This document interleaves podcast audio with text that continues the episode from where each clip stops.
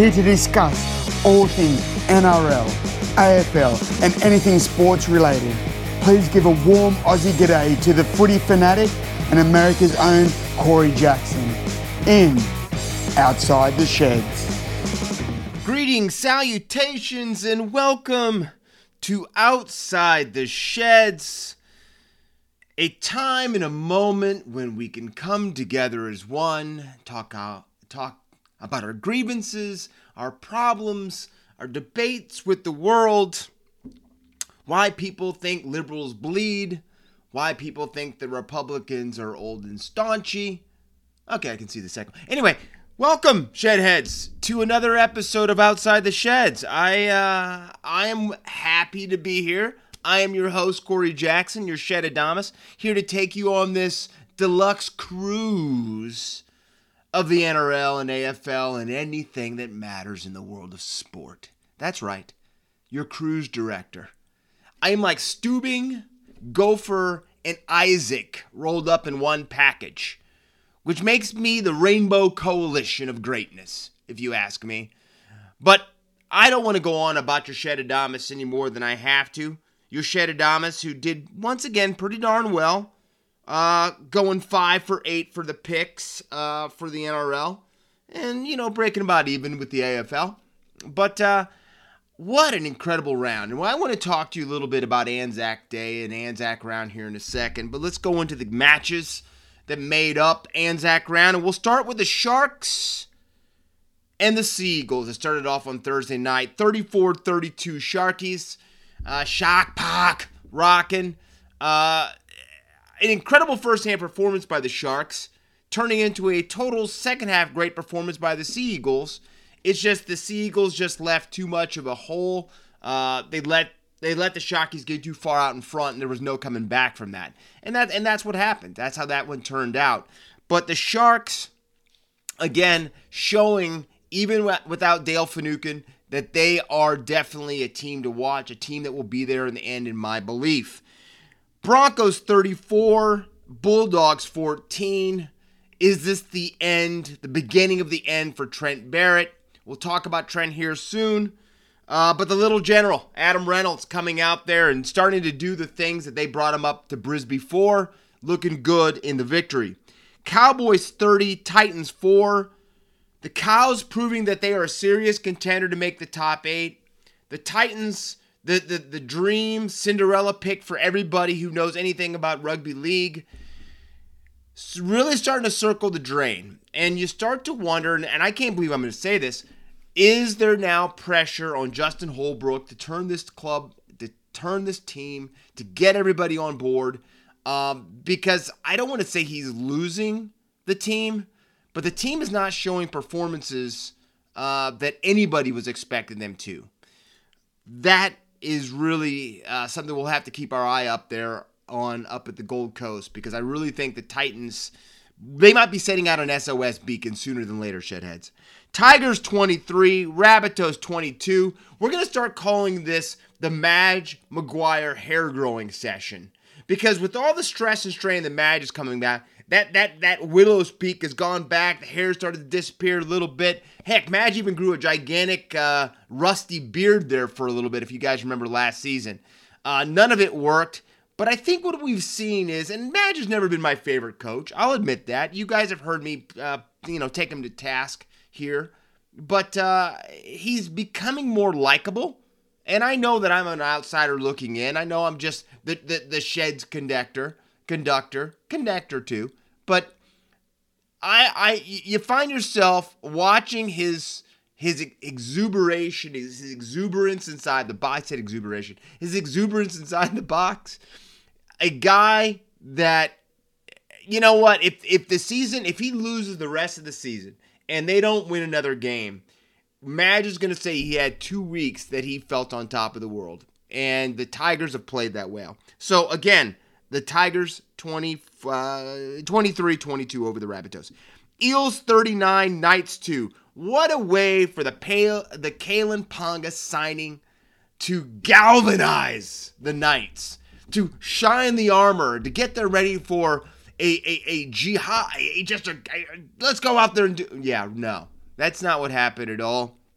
The Parramatta Eels came out there, took them behind the woodshed, throttled them a bunch, then made sure they were breathing and throttled them a little bit more. Um, I, I don't know what's going on at Newcastle.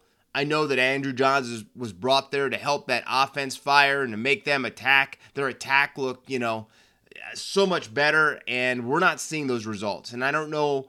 Kalyn Ponga looked okay, not this previous week, but the week before Anzac round, and he did not have any of that brilliance again this week.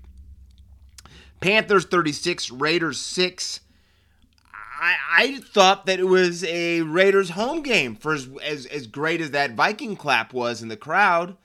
Boy, there's gonna be some there's gonna be some comeuppance for that in the future. It may not be this season, but the Canberra fans are not gonna ever forget the Panthers doing the Viking clap in mockery of the Green Machine.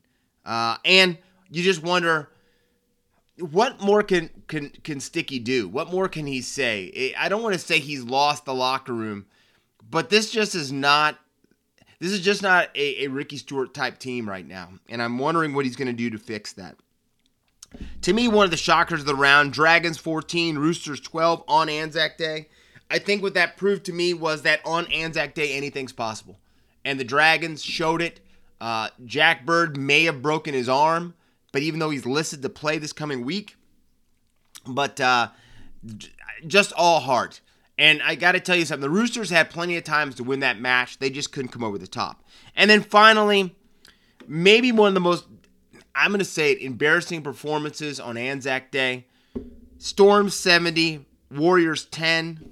A game that was somewhat close at halftime turned into a freight train running over a Kia in the second half.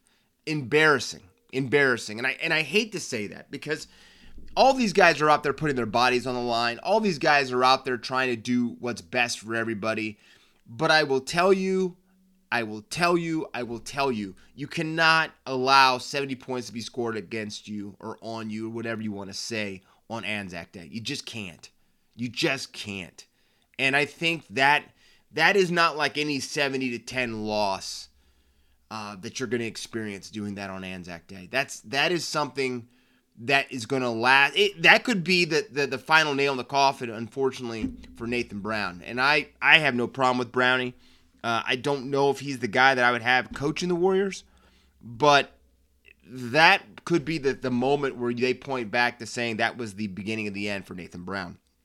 So I want to start off by talking about, uh, as we go into the 40 20 and in more depth, about Anzac Day. And Anzac Day and Anzac Round to me to me is the most special round weekend in professional sports to me.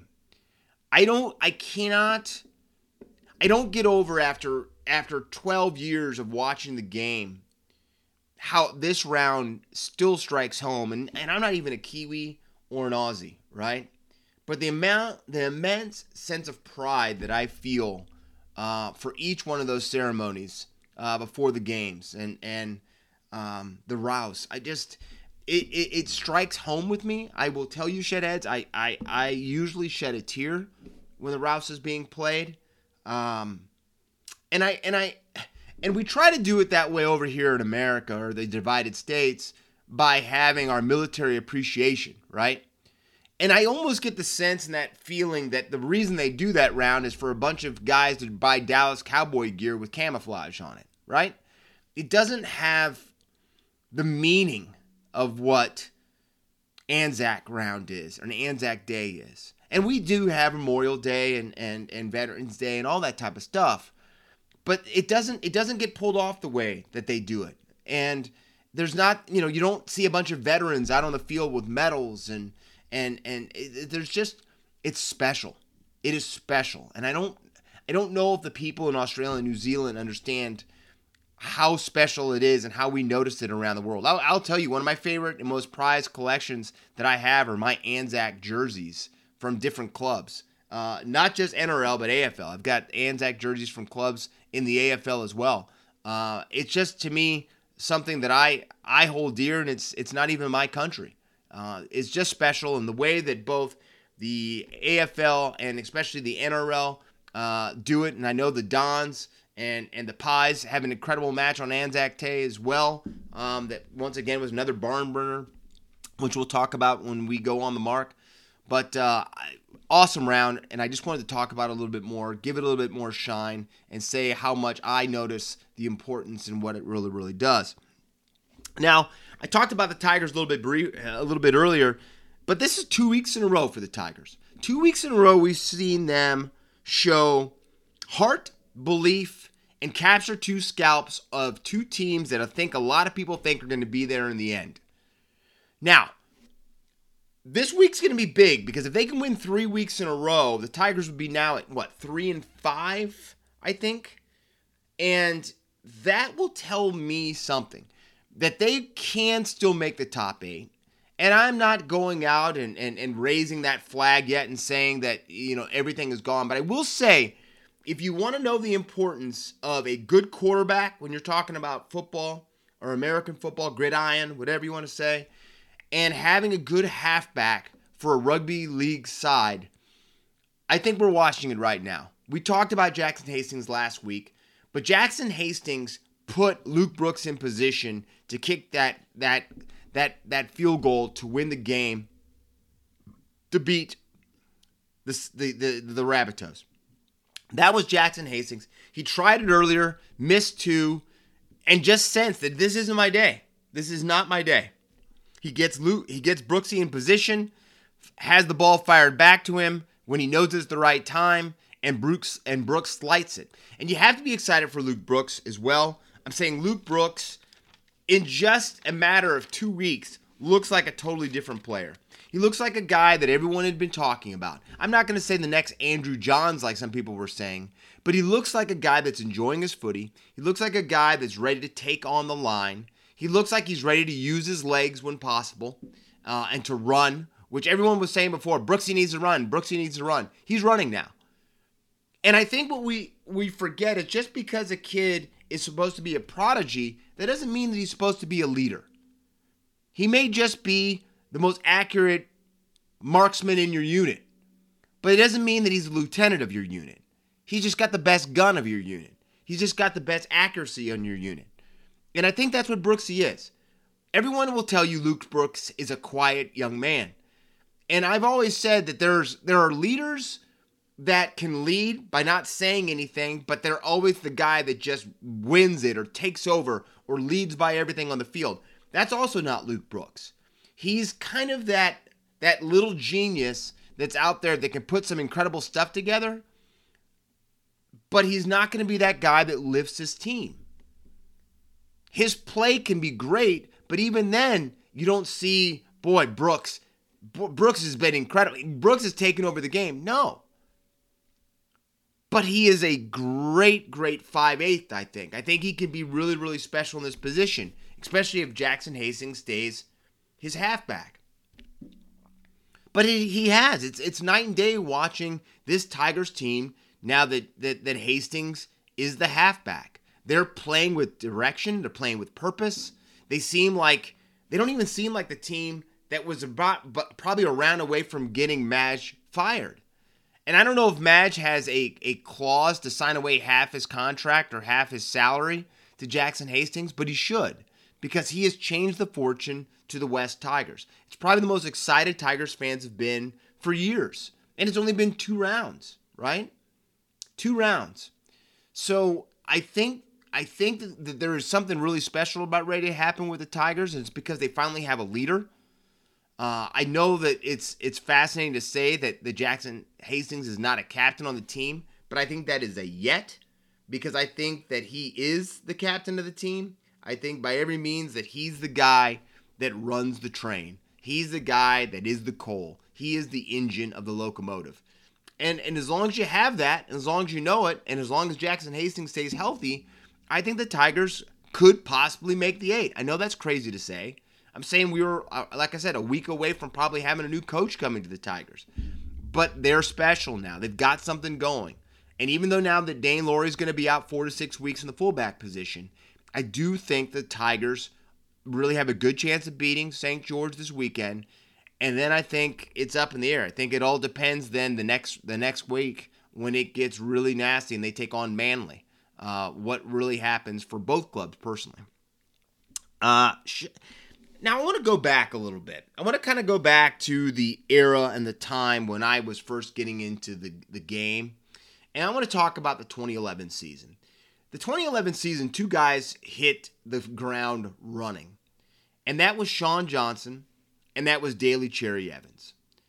And, you know, let the fates be that both of them ended up guiding their clubs to the grand final and meeting, getting giving DCE his first and only so far championship. Played for another against the Roosters in 2013. But I think a lot of people were thinking that this was the future of the game. That we were going to see Shaun Johnson and DCE probably hook up a couple other times in grand finals. That the Warriors now had the best chance they probably have ever had before to winning you know, a, a, a grand final and, and winning the championship and the premiership and all that. And it's really strange to me the trajectory of both of these guys. Because Johnson has always been the more dynamic and, you know, the quick twitch muscles and, and has him in there. And DCE has always had a lot of, he's just been able to lead a team around the park, right? He's always been just that guy. He, he just, He's never going to be the most blistering, and the fastest guy out there, but he just puts himself in good positions. He kicks well, one of the best kickers in the game, all that. And it is crazy how both of these guys' stars have gone the opposite direction. When I think a lot of people thought Shaun was going to be there and going to be that maybe the new face of the NRL, he's just never lived up to that. And besides the World Cup, when he he he, he marched, uh, you know, he, he marched the Kiwis to to a, a, a, a World Cup final, making the run on the last play of the game against against England. That's about it. I'm saying he's just he's breaking down now all the time now. I'm saying now he's back with the Warriors. He's back where a lot of people think that he should have never left. He should have never gone to Cronulla, some people feel.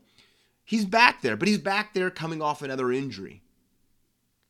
And then you look at DCE. Daly Cherry Evans, I can't remember him missing more than one week because of injury. He's a solid player. He's always in the middle of tackles, so he's not running away from responsibility. He's now played for both the Kangaroos He's now the captain of the Maroons for State of Origin.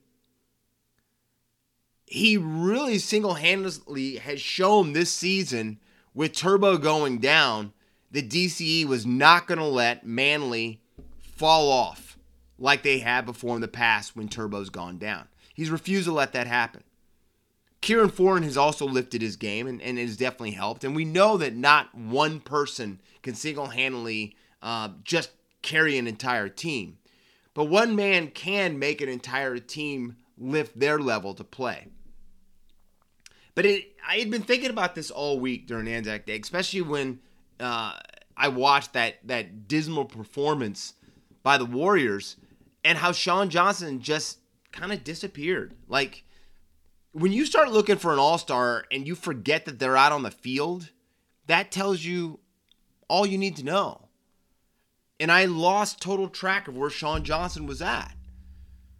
And for a guy that I back in the day thought that he was one of the best players I'd ever seen, and that probably still hasn't changed, he does have freakish ability. But he has freakish ability one week and then seems to forget about his frequent, you know, his freakish ability the next week. And a lot of times that happens when the biggest stage when he's on the biggest stage. So I, I really wanted to kind of bring back two key, I think, players in in the game. These two guys and how their stars have just totally gone in different directions uh, and where they're at right now. And I think that's just something something really kind of cool and fascinating to watch and and to see how DCE to me is only getting stronger. And now they're and Shaun Johnson's talking about it. Hopefully he has a couple good years left to play footy. So uh, going to be a very very telling year to me for Shaun Johnson, even more than DC, because like I said, DC has put his his his his flag in the sand. Um, but we'll have to see. But something I wanted to get, definitely bring to the 40-20 this week is that uh, deep dive into these two guys and and how they came up together and where they're both at now. Well, are we planning on having a grand final in Vegas anytime in the near future? Anyone? Anyone? Anyone?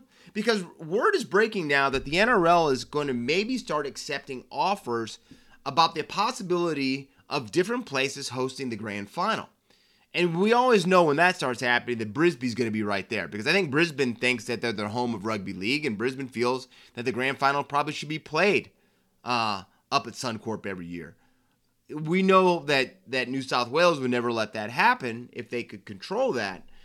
But some people say this is just a big ploy for the NRL to get the money they want from Sydney to keep the grand final there. I don't know. But I know that this is picking up steam, and I also know that it's picking up steam that the NRL is talking about bringing their game other places. And I don't know if they're talking about Los Angeles. I don't know if they're talking about Bali. I, I don't know where they're actually talking about. But I do know that they want to make the game a more international game because you know they are playing Super League over in England. So it's not like Australia is the only place, New Zealand is the only two places that play rugby league. But I think we might possibly be seeing a little bit of a shift from just a Sydney Grand Final year after year after year. And I think it'll be um, it's going to be something to, to, keep an eye on because uh, they're not even saying it's in stone this year that the Grand Final is going to be in Sydney. So if it does move up to Brisbane, what what kettle of fish does that open up? Is this now going to just become a year, you know, year after year bidding war? So, shedheads, stay tuned to that story because I have a feeling we're going to be following up on that in the near future. Now let's go into some picks. Let's go into some picks uh, for this upcoming round. We're starting off the round this week tonight, uh, or this morning, whatever you want to say, or tomorrow morning, I guess, whatever we should say. Sharks versus the Broncos. I've got the Sharkies 100%. I think that uh, Dale Finucane is going to be back. Uh, I, I think the Sharks are going to take it to the Brisbane Broncos tonight. Friday, Panthers versus the Titans.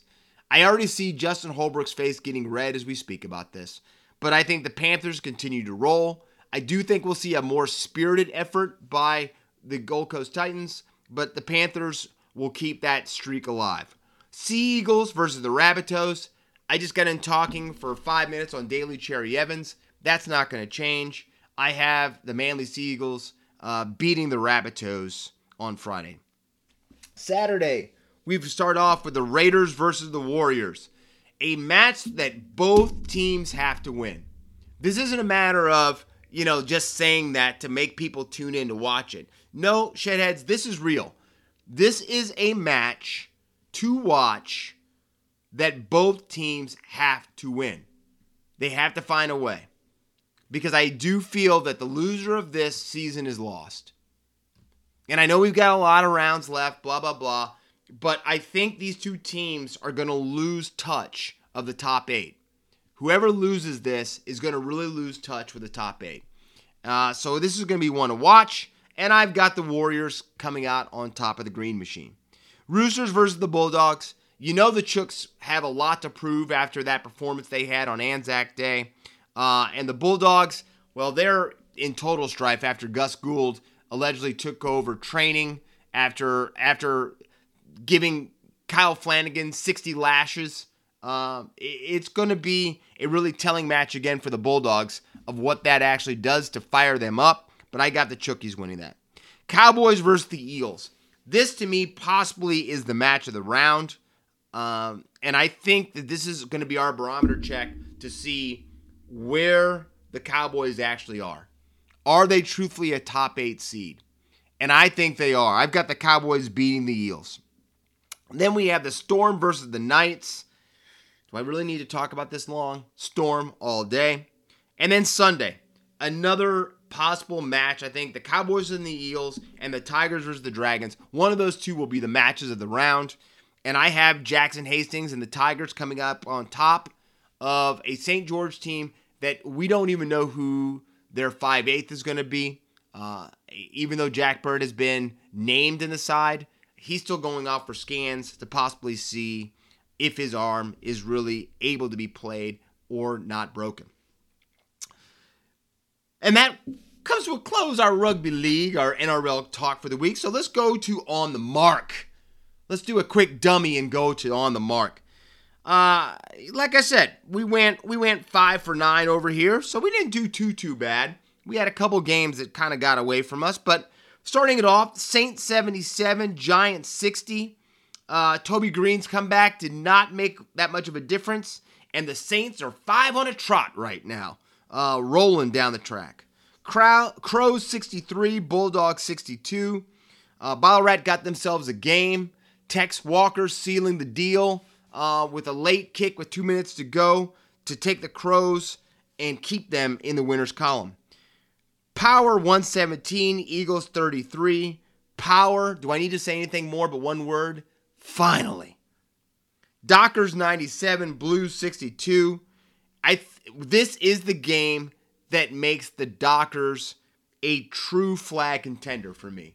I think this was the one that really puts them on the map of being a real heavyweight uh, for the rest of the competition. Cats 121, Roos 61. The Dismal Roos just get pounded. That's all you can say there. Lions 132, Suns 80. The king of the pride resides in Brisbane. Uh, the Lions seem to be, how should I say, be putting all the right ingredients together that could see them make another late push. Demons 76, Tigers 54. Demons. Demons again taking it to a Tigers team that really needs help and needs it quickly. Swans 109, Hawks 68. Uh, the Swannies seem to be getting stronger with every hit out, with every performance. I don't see that slowing down. Um, and I think that they are a true flag contender. Magpies 93, Anzac Day tussle. Magpies 93, Bombers 82.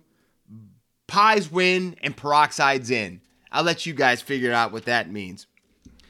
Well, I'll give you that's long enough for you to figure it out because I, a new star has risen and he comes out of the ashes of the downed bomber that is Essendon and stands ab- above that wreckage.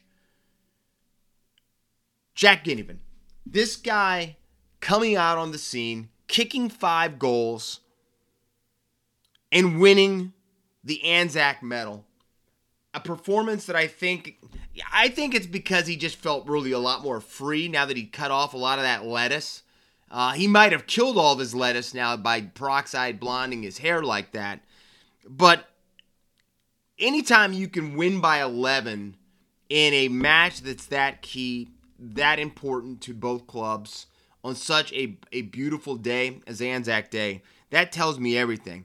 And once again, uh, Collingwood seems to have found themselves a new gun, uh, a young guy that can maybe make the negotiations with uh, Jordan Goey go in their favor a little bit. Uh, because they now have a guy that possibly can, you know, be somebody they ride out the next five to seven years with for being a special, special player. But one thing we can say is no matter if he's never special again, Anzac Day was his day. And congratulations to Jack on putting together a masterful performance. Now, the power. The Port Adelaide power. Can they be even more? Can there be a more grateful team than Port Adelaide that when they looked at their schedule after starting 0 5, they saw that the West Coast Eagles was the next team up? Because what the West Coast Eagles provided the Port Adelaide Power was the punching bag that they needed to take out their frustrations on the 0 5 start to the season. And behind five goals by Finlayson and Marshall, they thumped. And let me see if I can say that again thumped the West Coast Eagles and continuing a dreadful start to the season by West Coast. It it um it kind of kind of boggles my mind how bad West Coast is right now, but they are bad because they lost by 84 points. And when you lose by 84 points to a team and you've shown before that this isn't a fluke thing, that you can watch these previous performances and they've looked that bad, this isn't a fluke. And this isn't a fluke. They're bad, and they're getting worse. Travis Boak again continued to show that uh, he may be Methuselah. Again, he had uh, 34 disposals, and just he just glides around the field. Boki is just one of those special players, a player that will go down as an all-time great for Port Adelaide, and who knows, maybe the greatest player ever for Port Adelaide. But the the real question to me exiting this game is this victory over West Coast. Does Port Adelaide have enough in them to pull them out of their one in five start to the season? Do they have that in them? Because I'm going to tell you something. It's not going to get any easier for them. They're going to have to show out. They're going to have to play a little bit above their heads. I think we always thought they had the potential, but they're not going to be able to sit back on the laurels and wait because they have St. Kilda this coming round. And St. Kilda is not going to give them any mercy. So they're going to have to go and win that game. So it'll be interesting to see if one victory can really, how should I say, plug in the power. You like that? That's for you, shedheads. Well, we try to stay positive, but life is a roller coaster, and here comes the downward swing of this roller coaster because it looks like it's just a matter of time now for GWS skipper, coach, whatever you want to say, Leon Cameron. I think the writing's on the wall, shedheads. I think that he is a dead man walking. I think he's already halfway out on that plank. Uh, and I don't think it's looking good for him as he stands out there. Ooh, that ooh, that, that plank is ooh, it looks unsteady. And the reason I say that is Toby Greene comes back. Again, we know that not one player can just galvanize and make your entire team unstoppable. But even with Toby Greene being back, uh, they still could not get over the top. Uh, and the problem that that Leon Cameron's got is GWS has started the season one and five, and he's on the final year of his contract. That's not good. And it's not good when you have coaches like Alastair Clarkson sitting off there not coaching a club right now. You don't think that any of these general managers and, and boardrooms aren't talking about Clarko sitting out there and could he come in and make a difference for their club? All of them are. And if you don't believe that, you're crazy. So I don't know. Will they make a, a call halfway through the season and maybe bring up Hurd and and and, and bring the, the the whack, the axe to him? But I do think that we are seeing the final days of Leon Cameron as the skipper for for GWS. Now, I told you it's a roller coaster, shedheads. I want to go back up now. We're climbing, climbing, climbing, climbing. Because in the good news, feel good moment of the week for me was when word hit that Dustin Martin is back at Punt Road and is back training with the Tigers. He's back from his extended leave. I don't know if anybody will know. Dusty's never been the most fond of the camera, but I do think it is important to know that Dustin Martin feels well enough to get back with his teammates and to get back into the sport that he loves. The question is, where does he find that fire? We've had this talk on this on this show uh, a few episodes ago when Dusty made that that that decision to step away about how tough it can be to motivate yourself and oneself when they might have been playing the game to honor a parent. Um, and I just hope Dusty's found it. I hope we still see some incredible football for the next few years from Dusty.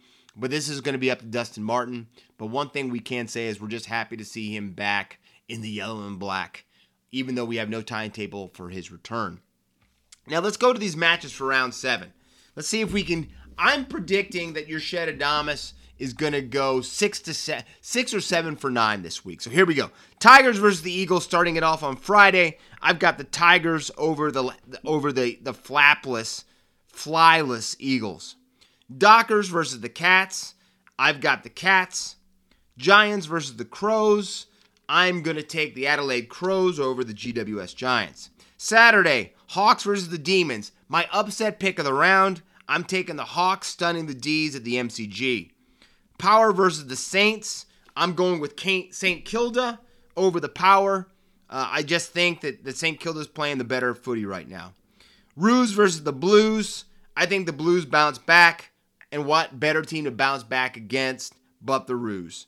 Suns versus the Magpies. Well, you got to go with the team with the new with the new gun. And with Jack playing that way, I'm going Magpies. Sunday, Bombers versus the Dogs. I'm taking the doggies over the Dons. And then Lions versus the Swans, the match of the round. I don't care if you've got it, you find a way, get that thing fired up on the TV because this is two heavyweights going toe to toe. But I'm taking the Swannies to take down the Lions. Now, as we go into the guns for the week, my number one gun doesn't need anything but one name. He's like Pele.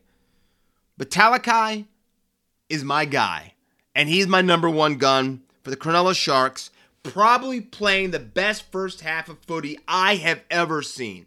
And I am not the only one who said that because these stats are pretty much first half stats. Two tries, 262 running meters, two line breaks, two line break assists, three try assists, eight tackle breaks, eight eight tackles made, and 20 kicking meters. And one this this I don't even know what to call him, this freak of an individual doing one of the best banana kicks that I've seen to assist in a try. The best half of football I've ever seen by a player.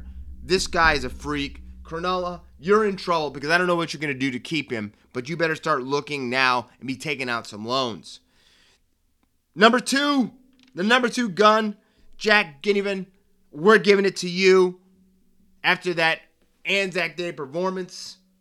Five goals, 12 disposals, 11 kicks, one handball, five marks, one tackle, 355 meters gain to win and bring home that Anzac medal.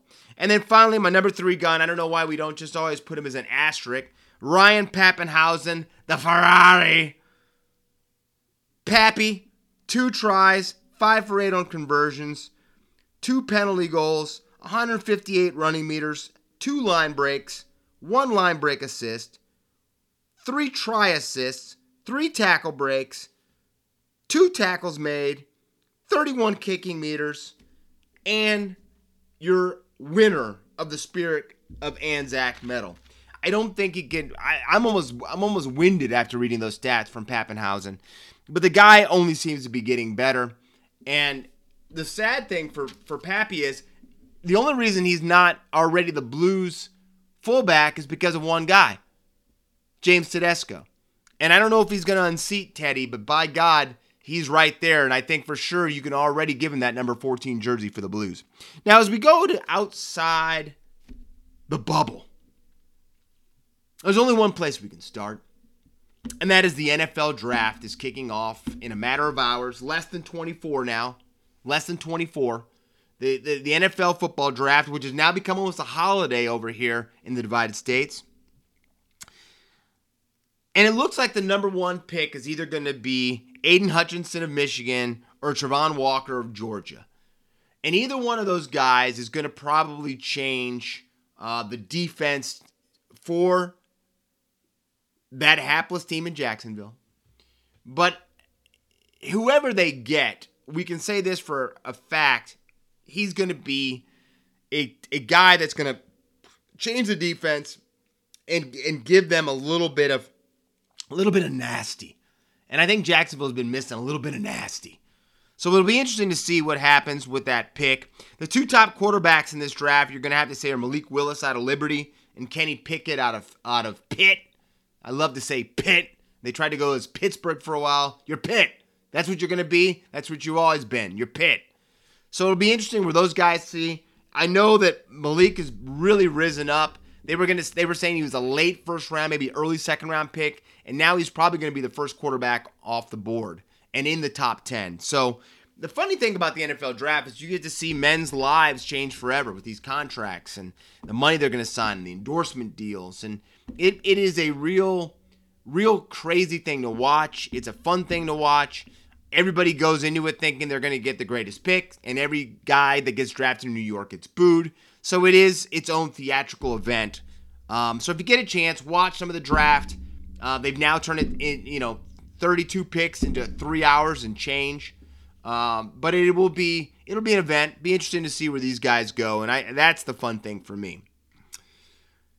Well, I don't know if you guys want to say it with me, but I'm going to do it. And if you don't want to join me, I don't care, because I'm driving this bus. Not Charles Barkley. I'm driving this bus. But I'm going to start off right now. One, two, three, Cancun. And I love it so much that the preseason favorite in the NBA, the Brooklyn Nets, are already, ooh, ooh, that feels so good, getting a little sand between their toes walking on the beaches of, of Cancun because their season is over. And now the great KD can just send hateful texts and tweets uh, complaining to everybody, uh, picking on Charles Barkley. Don't pick on your elders. But the great thing to me is a team that everyone said was unstoppable. They couldn't be beat. They bring in that uh, that I know. Don't get mad at me, Australia. They bring in Ben Simmons, who to me shows me about as much heart as a cucumber. Uh, you can't win. You've got to be a team. Kyrie didn't play half the games because he was standing for something. I don't know what the heck he was standing for. But you know what he stood for? Cancun. That's what Kyrie stood for. Cancun. So the Brooklyn Nets, we'll see you next year. I don't know how your team's going to look. Some people are already draw, drawing pictures of, of KD with a, with a Celtics jersey on now because he's not winning anything without being put on a good team. Ask the Golden State Warriors. So I just know Brooklyn, it's baseball season. That's all I can tell you right now. It's baseball season, Brooklyn. Shedheads, with that beautiful banter about the end of the Brooklyn Nets season, that brings to a close this episode of Outside the Sheds. I hope you guys have an incredible weekend. We've got some key matches in both the NRL, AFL that we can be excited about. I cannot tell you how, exci- how excited I am about uh, the the Swans and the Lions, uh, and we just got some great matches. And if you have a chance to flip back and forth, that match is going on, I think, at the exact same time as the Tigers and the Dragons. So we're just set, Shedheads. We are set.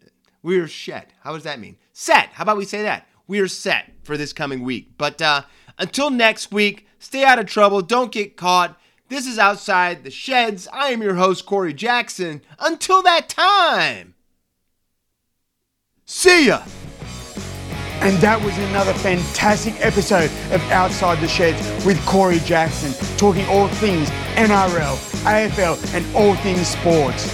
So please remember to smash the subscribe button and share this with your family and friends and show them what Australian sport is all about.